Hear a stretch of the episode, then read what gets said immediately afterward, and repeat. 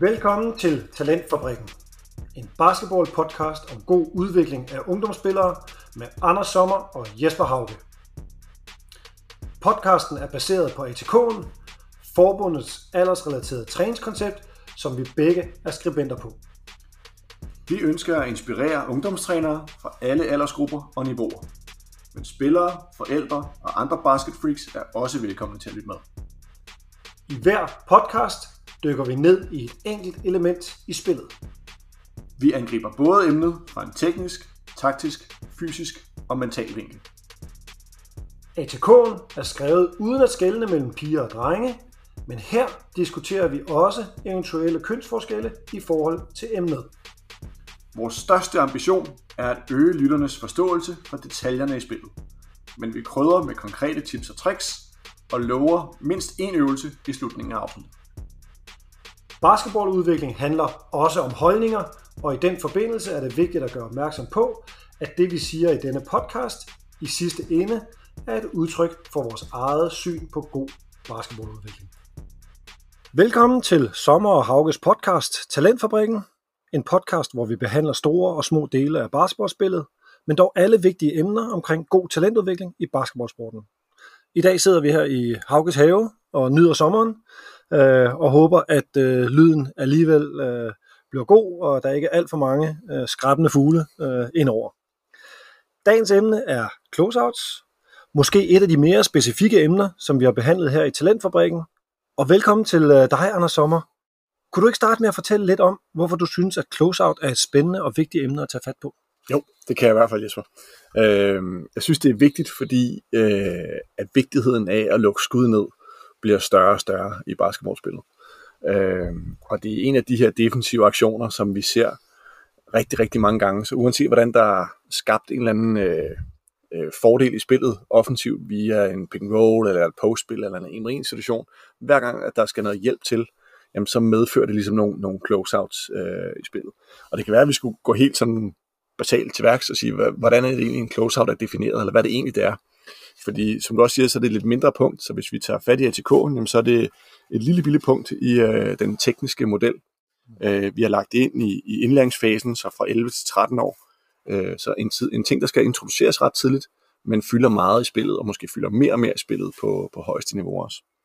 Øh, der står kun otte linjer om den i, i ATK'en, men, øh, men det vi har skrevet der, det er, closeout er navnet på forsvarens bevægelse inden fra feltet og ud på boldholderen.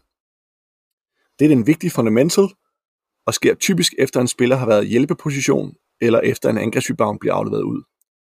Bevægelsen er krævende, da en forsvarsspiller, der kommer sprintende ud i høj fart, er nem at gå forbi.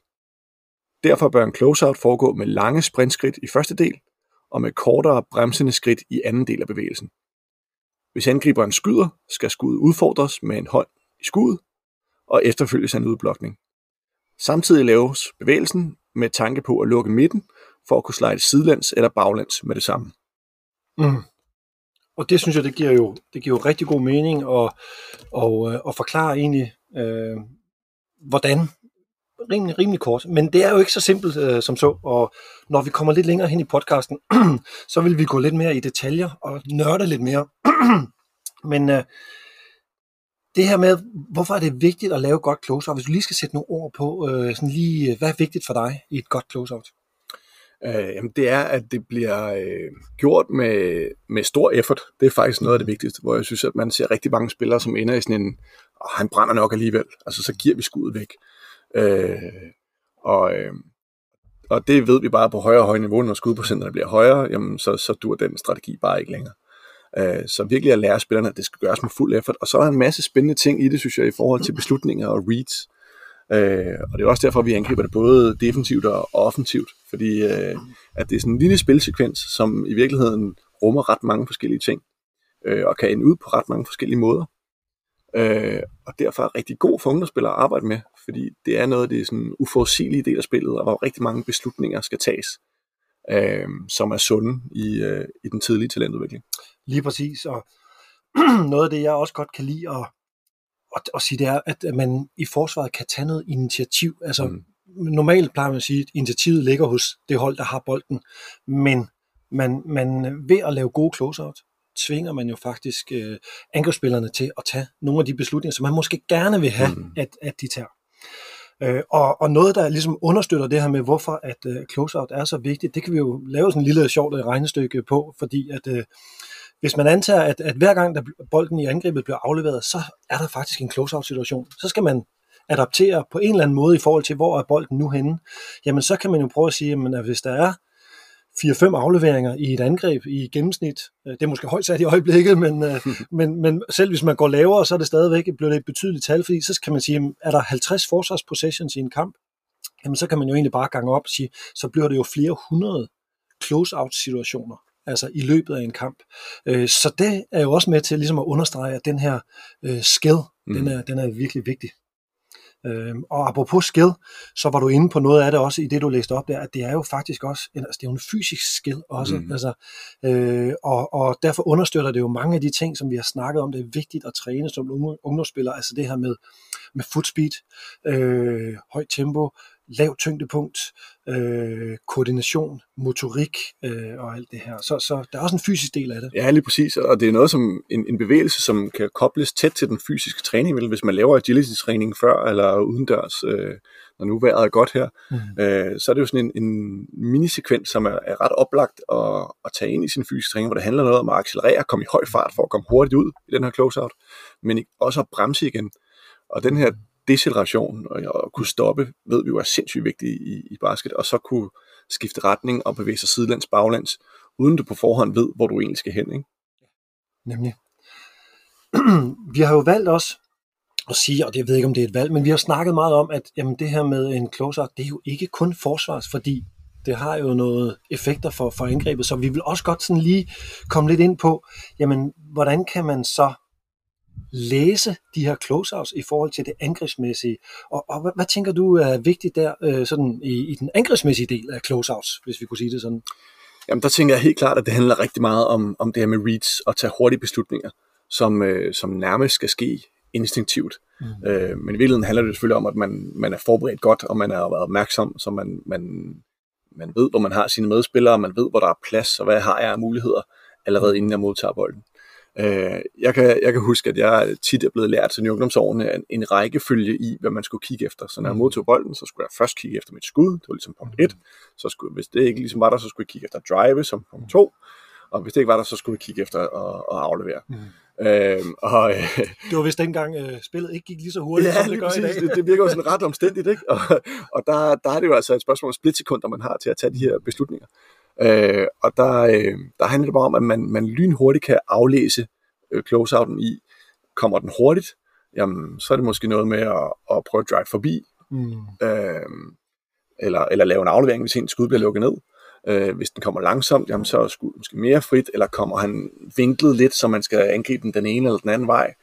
Øh, og, og alle de muligheder, der ligesom opstår i det. Ja, jeg kan, jeg kan enormt godt lide det ord, du bruger med, med instinkt her, fordi det er jo det, vi gerne vil lære vores ungdomsspillere, det her med, hvordan læser de på et splitsekund øh, situationen her. Og, mm. og der må vi jo bare sige sådan rent læringsmæssigt, at jo flere gange vi anbringer dem i den situation, hvor de skal lære at læse øh, de situationer, jamen jo bedre øh, bliver de til at gøre det. Så, så netop derfor er det jo også vigtigt at have sådan nogle close-out drills med, eller i hvert fald, øh, øh, øh, hvad kan man sige, sætte fokus på det i, i, i træningen. Og netop fordi der ikke er sådan en forudbestemt rigtig løsning på det, at der er kun én rigtig, øh, et rigtigt valg, eller, eller som er sådan meget... Øh, øh, oplagt, eller bare skal indlæres igen og igen, men, men det er sådan en, en åben situation, ja. som man virkelig skal, skal lære at, at, at finde mulighederne i. Ikke? Lige præcis. Og, og måske kunne man koble det lidt til en, en anden fundamentet, som vi nogle gange snakker med, øh, snakker om i forhold til, til, til udvikling af ungdomsspillere, altså den her triple th- uh, threat position, øh, fordi det er jo netop lige præcis der, den kommer til sin ret. Mm. Øh, man forestiller sig, at der er en, der har drivet,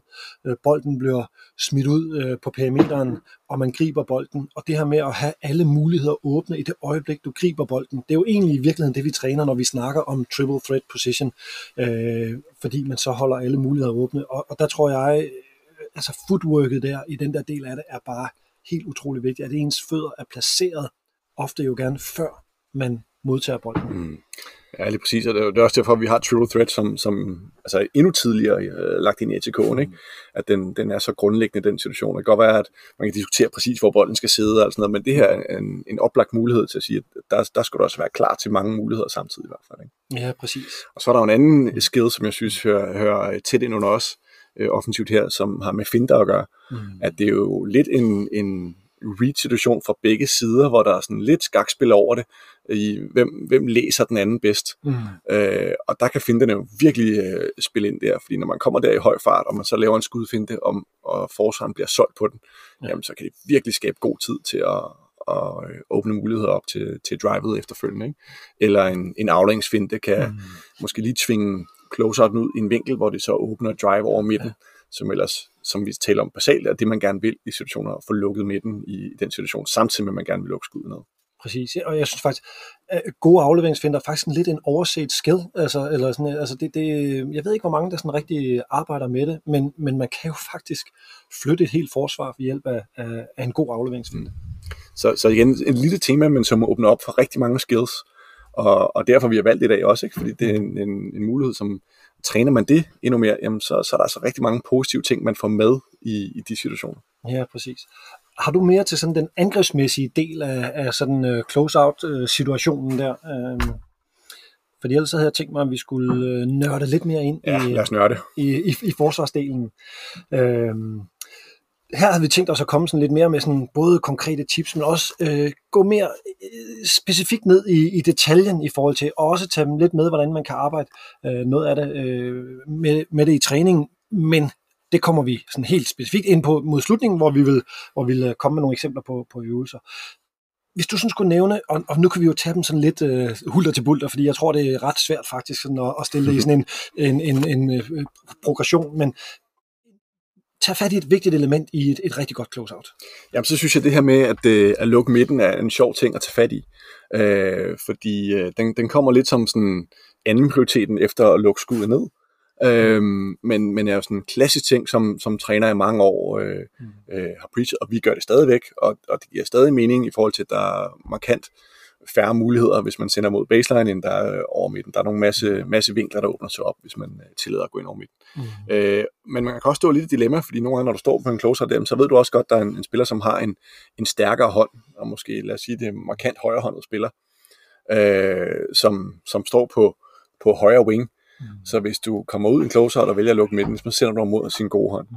Så, så der ved vi, at du får selv fortalt, at du havde en, en træner, dengang du spillede professionelt i Belgien, som var meget opmærksom på at lukke den gode hånd frem for at lukke midten i ja. de situationer. Er det ikke rigtigt? Jo, lige præcis. Altså, vi, vi blev virkelig, øh, virkelig meget skarpt fortalt, at øh, vi skulle altid lukke den gode hånd, simpelthen fordi, ud fra den tese, at jamen, altså, driver man med sin dårlige hånd, jamen så driver man sjældent hele vejen ind til, til kurven, øh, og så vælger man at aflevere i stedet for, og så har man på den måde afværget øh, situationen måske var det en tid, hvor, hvor spillerne heller ikke var lige så dygtige med, med begge hænder, som de er nu, men det var bare for at sige, at det var nogle af de valg, som vi, som vi dengang øh, øh traf. Øh, jeg kunne også godt tænke mig lige at, og, og, og det her med, måske bare lige gå lidt til, når, når vi snakker om, at man lukker eller åbner midten det her, så i virkeligheden så er det jo noget at gøre med, hvordan man som ens fodstilling, når man kommer ud i sit close-out her, altså hvilken fod i virkeligheden har man øverst, sådan så man inviterer til at angrebsspilleren, altså man, man bliver simpelthen nødt til, at man, man kan ikke dække det hele, altså det er mm. i hvert fald meget, meget vanskeligt, man skal være en, en, en vanvittig dygtig forsvarsspiller, hvis man skal dække alle elementer, men det her med, at man ligesom øh, træffer et valg på vej ud i sit close-out og siger, okay, tager vi mod sidelinjen, eller tager vi ind over midten, Øh, og det gør man altså med sin med fodstilling, og i øvrigt også armene, hvor man kan markere eller invitere. Og lidt den vinkel, man kommer ud af. Så jeg kan ja. jeg blev lært altid, i stedet for at løbe direkte ud, så løbe en lille smule i en bue, ja. sådan, øh, mod midten først, ja. så, så det er sådan ret åbenlyst tidligt, at den altså vil blive taget væk. Ja, lige præcis. Og, og der tænker jeg også, at, at øh, i hvert fald når man forser til den ene eller den anden side, så, så plejer man jo som regel altid at sige, okay, man, man starter med at tage den helt lige linje væk der, mm. ikke? Altså den, og, og, og, når du snakker en bue, så snakker selvfølgelig ikke en stor bue, så snakker mm. man bare lige en lille bue, men, men den lige linje skal, skal i første omgang væk, sådan så man ikke, øh, med mindre man har nogle aftaler om, at man inviterer til... Ja, og plus man er travlt samtidig med at lukke ja. skuddet ned, ikke? så der er sådan en ja. hel masse øh, overvejelser, som ligesom bliver lidt modstridende, og det er også det, her med at om lukke midten eller lukke den gode hånd, bliver ligesom to regler, som, som clasher lidt i den situation, i hvert fald fra den ene side af. Øh, hvor hvis, hvis det er en højrehåndet, som står på venstre wing, jamen så kan du opretholde begge regler samtidig, kan man sige. Men, men, øh, men spillerne bliver i hvert fald, man skal ligesom afveje som træner der, hvad, hvad er det, man, øh, man prioriterer højst. Ja. Øh, og lidt er jo sådan en undertalssituation, hvor man bliver nødt til at give et eller andet væk på en ja. måde. Ikke? Jeg kunne godt tænke mig at dele lidt op, fordi nu der er både noget med fødderne, og der er noget med hænderne. Og, og, og, og nu startede vi lidt ud med fødderne, så jeg kunne godt tænke mig at, at gøre det lidt færdigt, fordi det afhænger selvfølgelig nogle gange af, hvor lang er den afstand, som man ligesom skal lave sit close-out. Nogle måske endda virkelig de fleste closeouts, det er jo relativt kort afstand, fordi det er måske en aflevering væk eller sådan noget, men, men netop de her situationer, hvor, der, hvor, hvor man har hjulpet på et drive, eller man står i hjælpeposition, og bolden bliver svunget fra den ene side til den anden, og så, så skal man måske endda komme ret langt ud. Og, og der plejer man jo sådan at sige, altså, for det første, du sagde noget om engagement, det vil sige, det er hurtigst muligt øh, mm. i første omgang. Det, og, og der skal man jo være klar. Så hvis man står på stive stænger, øh, inden, øh, og selvom man så står i den rigtige hjælpeposition, så er man jo ikke klar til ligesom at komme afsted. Så det er jo noget med at stå nede i, i, med et lavt tyngdepunkt og, og være klar til både at rykke den ene og den anden side. Og det øjeblik, bolden så er i luften, så skal man jo faktisk afsted. Fly with the ball, øh, er der nogen, der siger. Øh, bevæg sig med, øh, mens bolden er i luften, fordi man faktisk godt kan nå, det ved jeg ikke, et par skridt eller noget i den stil, men man kan faktisk nå at, og, og, og, og afdække noget guldplads mm. øh, på den der aflevering. Jeg synes, det, den der defensive grundposition, du snakker om, er sindssygt vigtig at få fremhævet, mm. fordi den gælder i så mange dele af spillet. Så det med at lære spillerne bare at være dernede hele tiden. Og det handler om parathed. Både fysisk parathed til at accelerere hurtigt, men lige så meget mental parathed, at, at det, der er nogle read i det her, som bare gør, at hvis du er lidt, læser lidt forud i spillet, og din mm. krop er forud i spillet, så har du meget bedre forudsætninger for at lave en god closer. Lige præcis.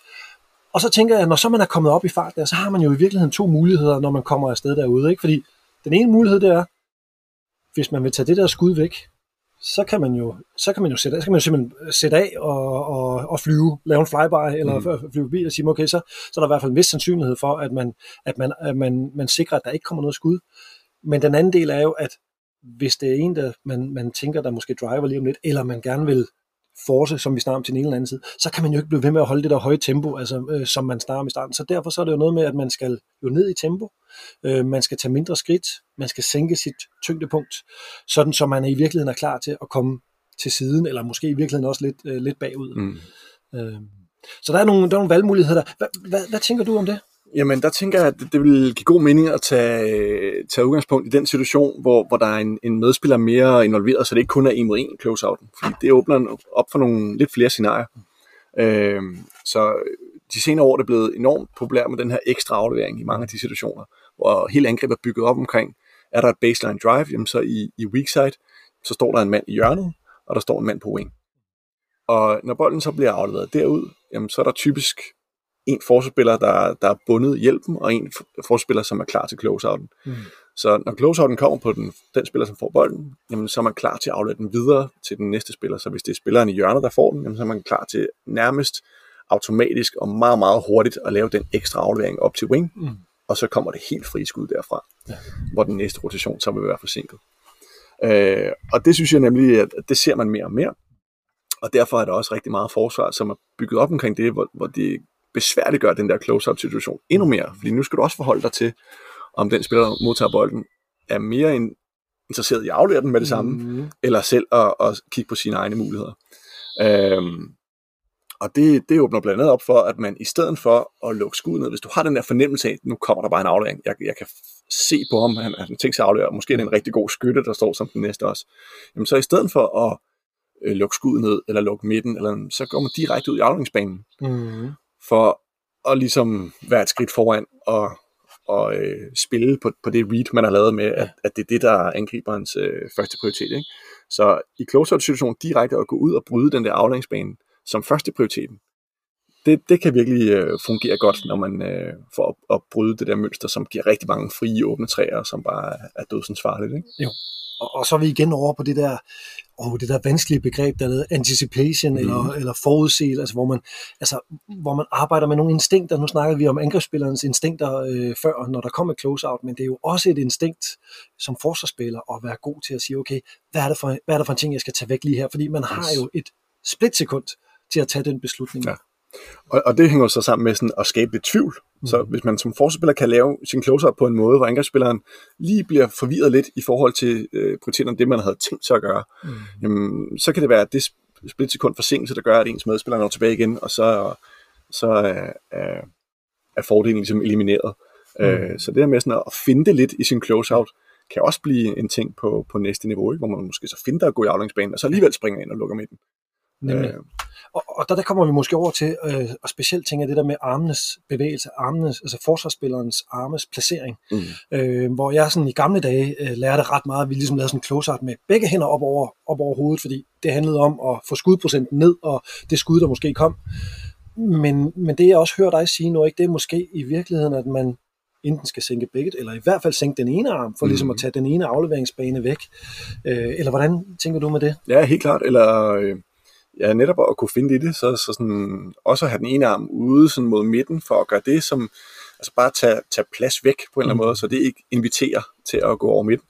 Øh, men, men netop at bruge sine arme lidt mere øh, fleksibelt og, øh, øh, og sådan baseret på ens defensive read, frem for at have en grundregel omkring det. Det kan jeg godt lide. Så længe man er aktiv i ja. det, ikke? Og, og lægger effort og, og tager nogle beslutninger. Ja, nemlig så er der jo nogle trænere, og det blev jeg i hvert fald også sådan lært øh, øh, tilbage i tiden, det her med altså, kommunikation, oh, man skulle råbe ball, ball, ball, ball, ball, når man kom ud, eller skud, når der blev skudt, og, og sådan noget. Ikke? Og jeg tror, vi alle sammen måske, øh, i hvert fald også, der er lidt, sådan lidt ældre, kender de der øvelser, hvor der er bare masser af larm i halen, og man er nærmest ingen, der kan høre, hvad, hvad hinanden siger, fordi halvdelen råber ball, og halvdelen råber skud, og, og sådan noget.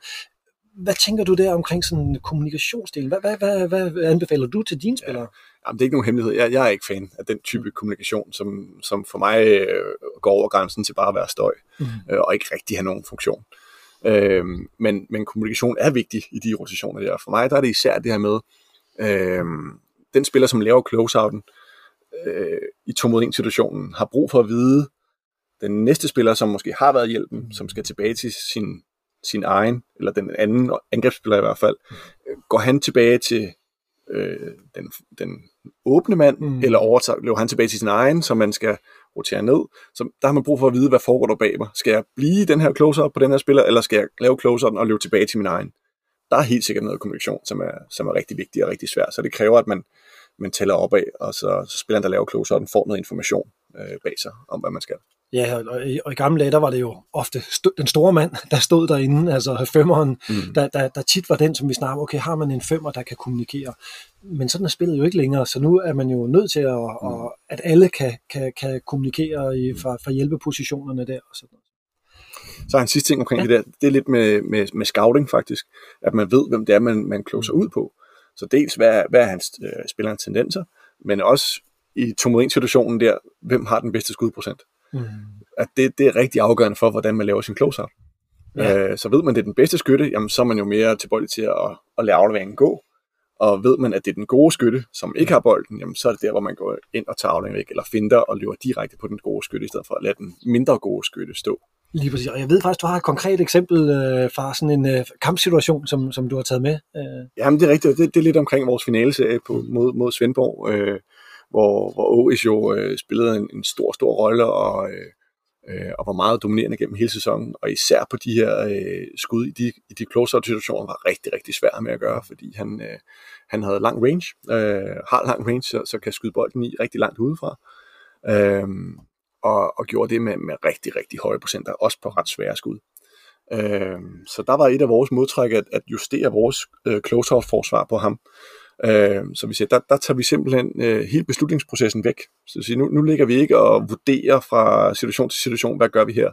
At der var grundlagen meget klar på alle situationer med Oris. Der var det, som du nævnte før, en flyby-situation, mm. hvor, hvor vi ikke bremsede, men hvor vi sprintede fuldt ud og sprang op på skuddet, og var meget opmærksom på ikke at hoppe ind i ham, mm. øh, så, så han kunne trække fejl, men ligesom at springe rundt om nærmest, og faktisk ende bag ham. Mm. Øh, og det er klart, at det åbnede jo op for nogle andre øh, øh, udfordringer. Mm. Øhm, men, men planen var ret klar, at vi ville simpelthen ikke tillade nogen skud i de situationer.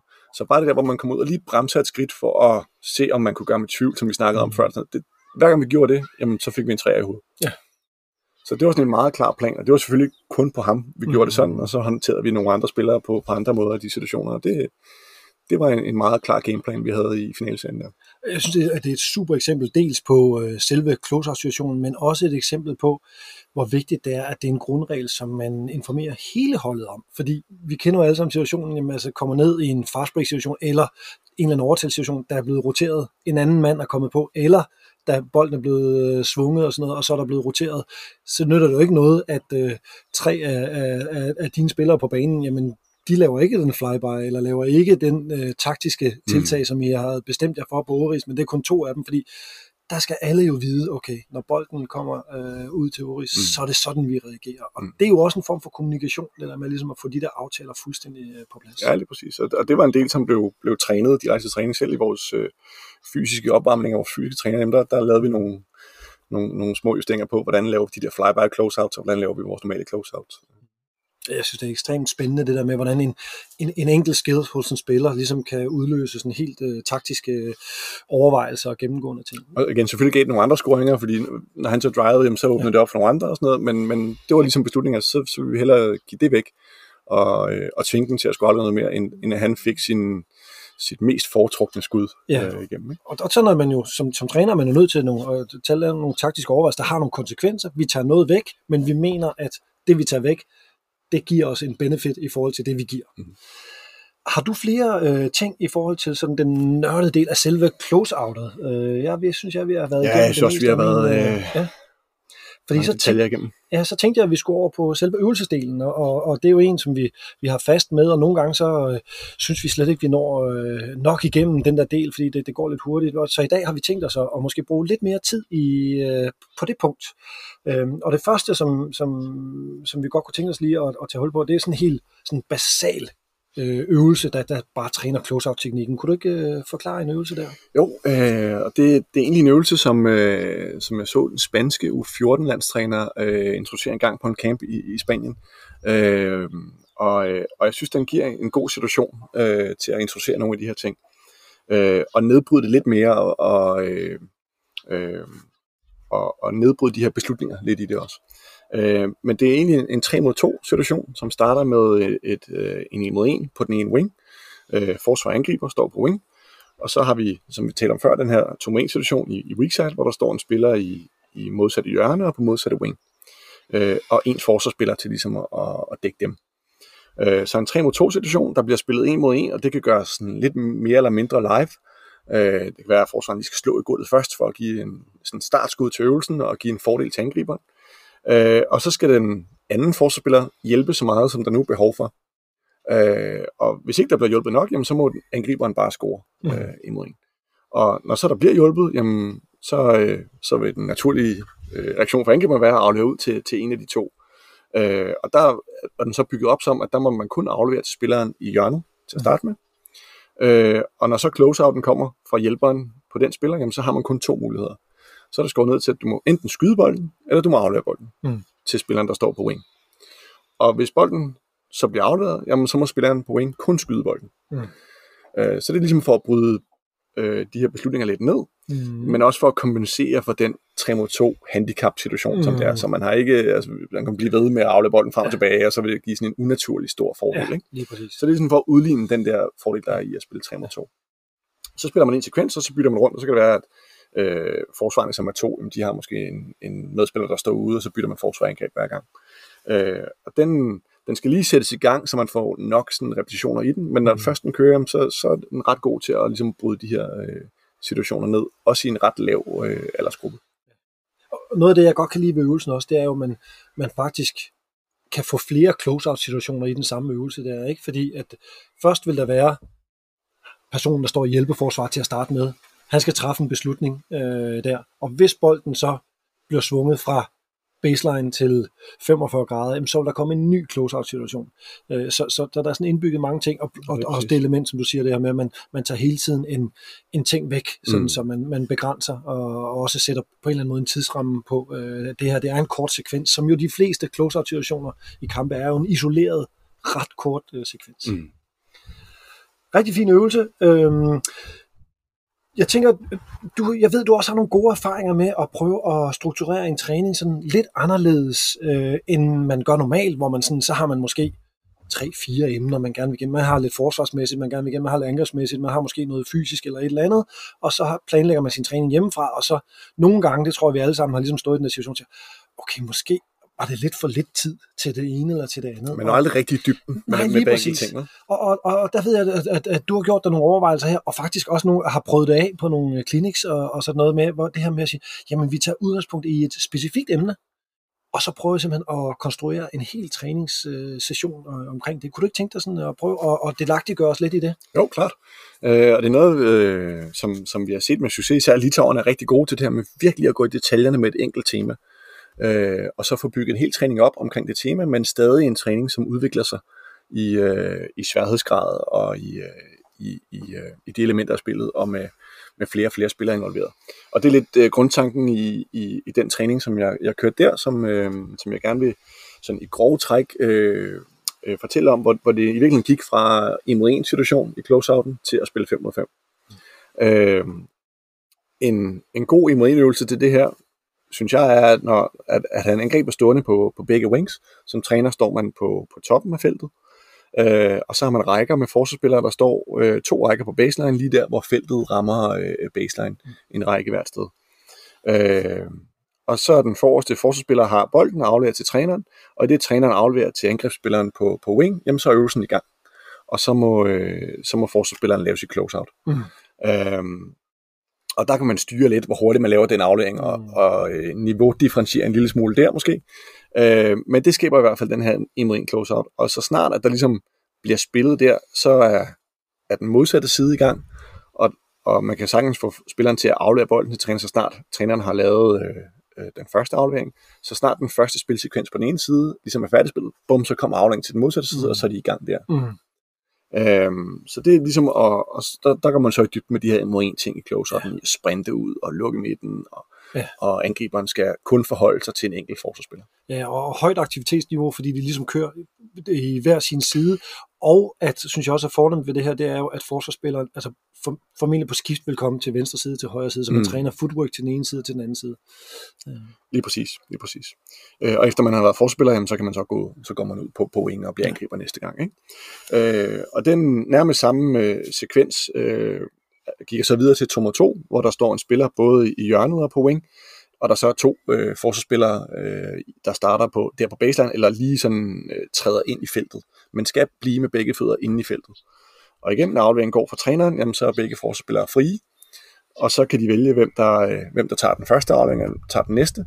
Øh, og der har du så den her sekvens med at, eller mulighed for at kunne aflevere bolden og angribe derfra. Og der er der ikke noget med, som før med, at man skal skyde, eller du må kunne aflevere, fordi der, der er vi i en 2 mod 2 situation. Mm. Så det, det er sådan fuldstændig live, så snart bolden er afleveret fra træneren.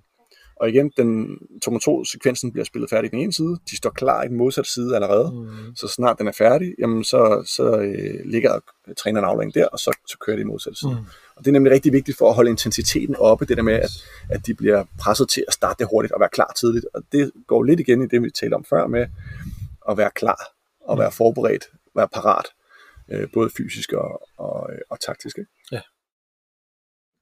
Så det var 2 mod 2 øh, sekvensen. Øhm, så er der en 3 mod 3 sekvens, som jeg rigtig godt kan lide. Den laver vi faktisk tit med Bærs, den her. Mm. Øhm, og der, øh, der er træneren med bolden så rykket lidt mere øh, til siden og, øh, og frigiver plads på toppen. Så der er tre angriber, så der er en i hjørnet, der er en på wing, og der er en i, øh, på toppen. Mm. Så de tre angriber, der er stadig to forsvarsspillere i feltet, og den tredje forsvarsspiller står så i helt modsatte hjørne af angrebsspillerne. Mm. Når bolden så bliver afleveret fra træneren og i luften, den kan gå til hvilken af de tre angriber, så er vi live derfra. De to forsvarsspillere, der står i feltet, er oplagt nærmest, Mm. så de finder ud af, hvem der tager bolden, hvem der tager den næste. Og den tredje forsvarsspiller, som så har lang vej, Mm. skal virkelig lave effort og sprinte og komme i høj fart og reagere på, hvordan de to andre dækker den, og så gå til den, til den sidste øh, angrebsspiller. Øh, så der vil man igen få de her beslutninger ind, og der kan findes, og der kan, øh, bolden kan flyttes hurtigt, og det kan være hvilken som helst af de tre forspillere, som ligesom ender på, på bolden i den afgørende closeout. Og, og, et godt eksempel på noget af det, vi talte om tidligere, at der, hvor man laver close, nogle gange handler det om at købe lidt tid.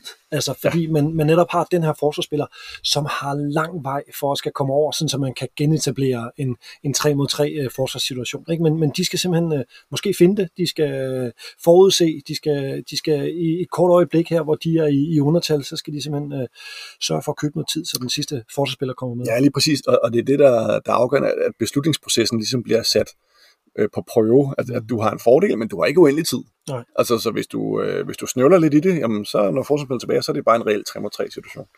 Øh, så så beslutnings, beslutningerne bliver sat øh, på, på tid. Ikke? Og på den måde understreger du også igen, at rigtig mange af de her øvelser, vi har jo et emne, altså som close-out, måske er fokus i dag på den forsvarsmæssige del, men vi træner jo lige så meget beslutningstagning i angrebsdelen, så det, det er jo øh, mange ting, man altid træner. Og der kan coaches på alle delene, ikke? Så, så hvis du ser en spiller, der ikke står i triple threat, jamen, så er det oplagt at rette på den del. Og sige, mm. okay, hvis ikke vi gør det, jamen, så, så er fordelen væk. Mm. Eller hvornår er det, man kunne øh, bruge en finte, eller de ting, vi var inde på før offensivt. Ikke? Så der er reads, og det, det er jo sådan en kamp om reads i, i den situation der. Ikke?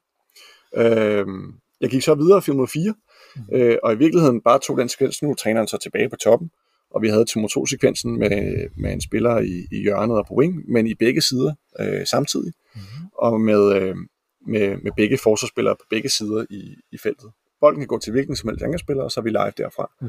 Så der er vi to af angrebsspillerne, dem der er strong side, to af forsvarsspillerne, der er strong side, de vil være i close-out situation, mm. de to andre, de vil være i hjælpeposition tidligt. Men men som du siger før, der vil stå, opstå flere closeouts, fordi mm. hvis så man slår den første closeout, og hjælpen er der, jamen, så vil det være naturligt at kigge den til den frie mand modsat, og så opstår der endnu en closeout situation. Så det er sådan, igen for at øge kompleksiteten lidt, at sige, okay, mm. hvilke reads er det så, vi står med, når vi har slået den første closeout, for mm. eksempel. Mm.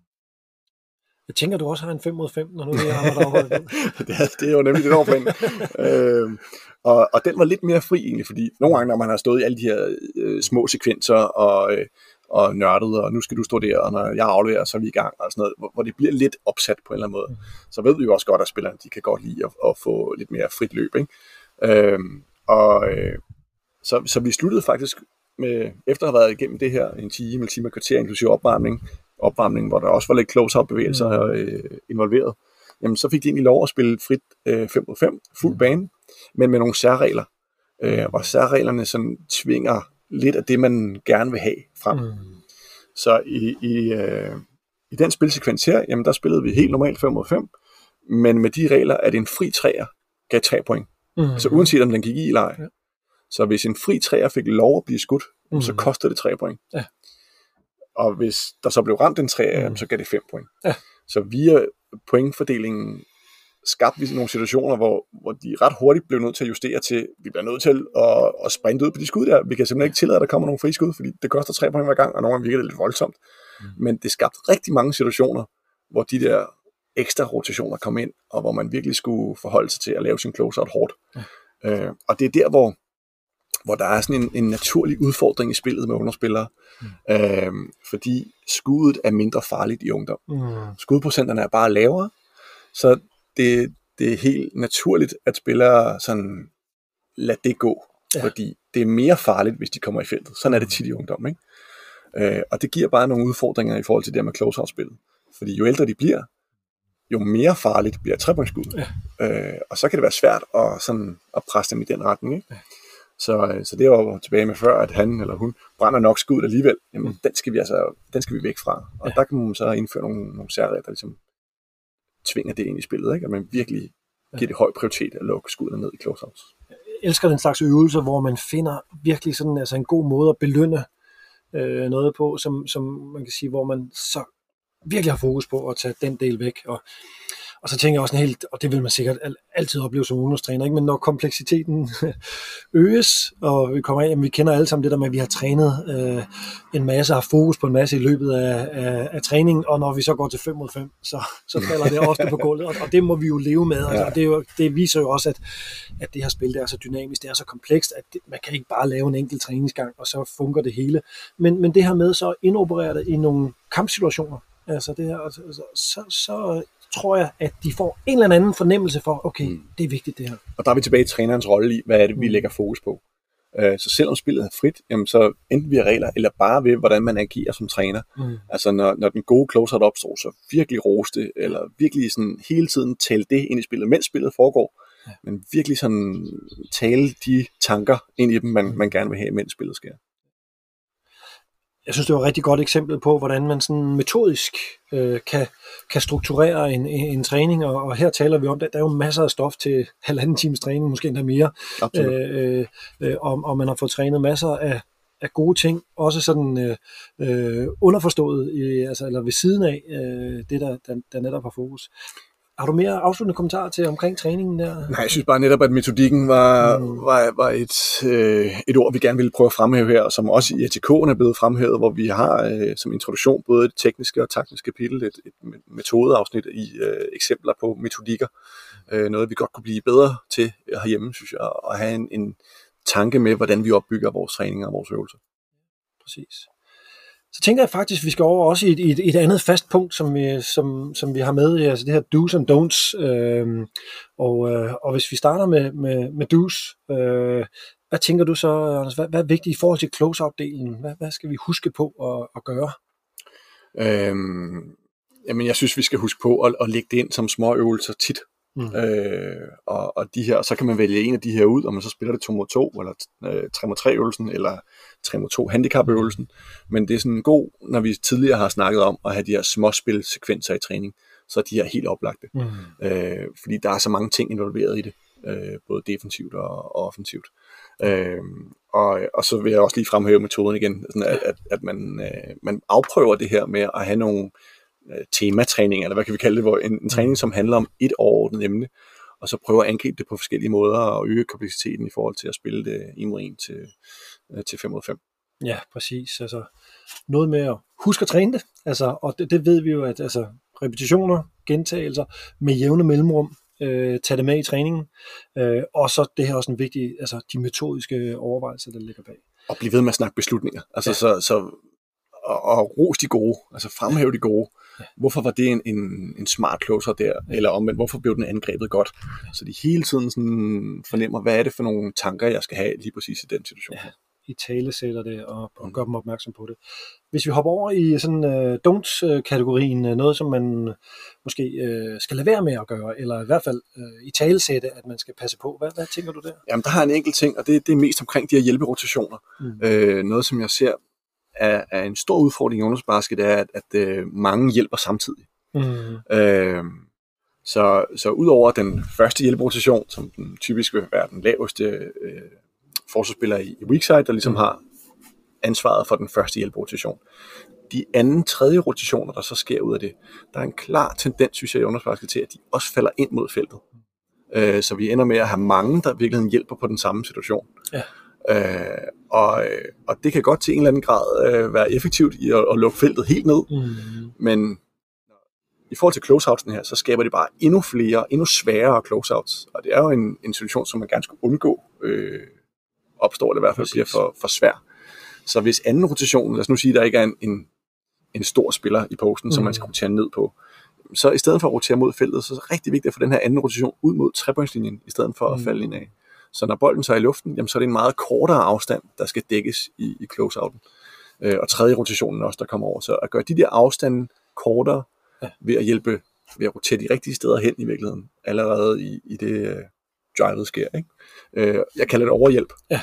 Øh, så undgå overhjælp. Undgå overhjælp, ja, lige præcis. Jeg tænkte en ting, øh, og der er vi lidt tilbage fra den nørdede del der, men, men, men det der med, at man, er, altså, man skal være klar. Mm. Altså, øh, klar i hjælpepositionen hele tiden. At, at, øh, og det, det synes jeg ofte jeg oplever med, med, med ungdomsspillere, ikke? Det der, øh, bolden er langt væk, øh, det, det angår ikke mig lige nu, så, så, så tager man lidt og tager måske også en mental slapper, ja. eller et eller andet, og, og så før man får set af det, øh, så har den mand, man dækker, eller den rotation, man skal ind i, har bolden, og, og så bliver closeout alt for, for sent. Mm. Så, så vær klar øh, nede i, i, i lavt tyngdepunkt og vær klar. Og virkelig også den første hjælp, og nu bevæger vi os måske lidt mere ind i nogle defensive rotationer og sådan noget, mm. men, men den første hjælperotation, også noget med at lave et read. Mm. Altså, hvor meget er der egentlig behov for, at jeg hjælper? Ja. Hvis, hvis øh, forsvarsspilleren i hjemmeinstitutionen presser angriberen helt ud mod baseline, så han hænger ud over baglinjen, ja. jamen er der så behov for, at jeg kommer ind og hjælper? Så er måske bedre, at jeg bliver ude og undgår, at alle de andre skal rotere også. Og så har vi ikke nogen close-outs. Øh, hvorimod de situationer, man, man kan læse det i øjnene på angriberen, altså har jeg øjnene på ringen, har, har jeg overskud, er man klar til virkelig at afslutte, så er hjælpen nødvendig. Men alle, når øjnene begynder at flakke, og man kigger efter afledningsmuligheder tidligt, så, så er der ingen grund til at hjælpe, fordi så kommer skuddet ikke op alligevel. Øh, så det er også nogle reads, der, der hænger sammen med det der, og, og øh, begrebet med at undgå overhjælp. Ja. Har du flere punkter til øh, do's and don'ts? Det tror jeg ikke, jeg har. Jeg synes, vi har været godt igennem her. Ja. Men så tænker jeg jo, at vi skal til at, at konkludere, og, og, og jeg tænker, at vi begge to er meget enige om, at det her, altså emnet closeout, er, og det er jo derfor, vi har valgt det, er et super vigtigt emne, øh, vigtigt at integrere øh, for de er ret unge. Hvornår mm. tænker du sådan lige, vi skal starte? Jamen igen, vi, vi havde det jo i, i planen der fra, fra indlæringsfasen fra 11 til 13 år, ja. øh, og det med måske mere at sådan introducere begrebet closeout, men selve bevægelsen synes jeg jo kan starte meget tidligere. Øh, når vi tidligere har snakket lejende træning, så er det her en oplagt bevægelse at snige ind, øh, uden de ved det, eller hvad man siger, hvor, hvor, hvor det her med at accelerere og decelerere, start og stop, bare er så afgørende i mange øh, bevægelser i basketball, men, men især i closeouten her. Jeg kan ikke lade være med at tænke på, på den offensive del af det også, når man driver til ringen og skal i høj fart for at slå sin mand og komme, komme i feltet. Men når man så er i feltet, så skal man bremse igen for at have tid og plads til at, at lave sin afslutning. Hvor sådan en som Luka Doncic jo er ekspert i at komme ned i fart. Mm. Og hvor vigtigt det egentlig er at kunne komme fra høj fart til lav fart. Mm. Og det synes jeg øh, er en, en ting, som man sagtens kan, kan få ind så tidligt som overhovedet muligt. Kunne ikke være mere enig. Og jeg tænker med, med de øh, kloge ord fra, fra dig, Anders Sommer, så takker vi af for i dag. Tak skal du have. Tak, Jesper. Ja. Og øh, vi glæder os til at komme tilbage med en ny udgave af Talentfabrikken om cirka en måneds tid. Tak for i dag.